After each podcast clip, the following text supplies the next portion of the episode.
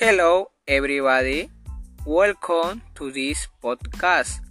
Today episode is People Who Make a Difference. Milagros is a lawyer who makes a difference. She works in Chimbote in Ancash, Peru. She is 35 years old.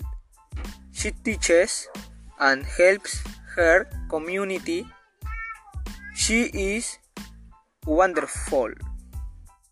Pedro is a coach who makes a difference. He lies in Chimbote in Ancash, Peru.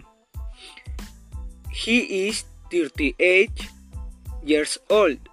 He is very happy when he teaches and practices with his community. He is incredible.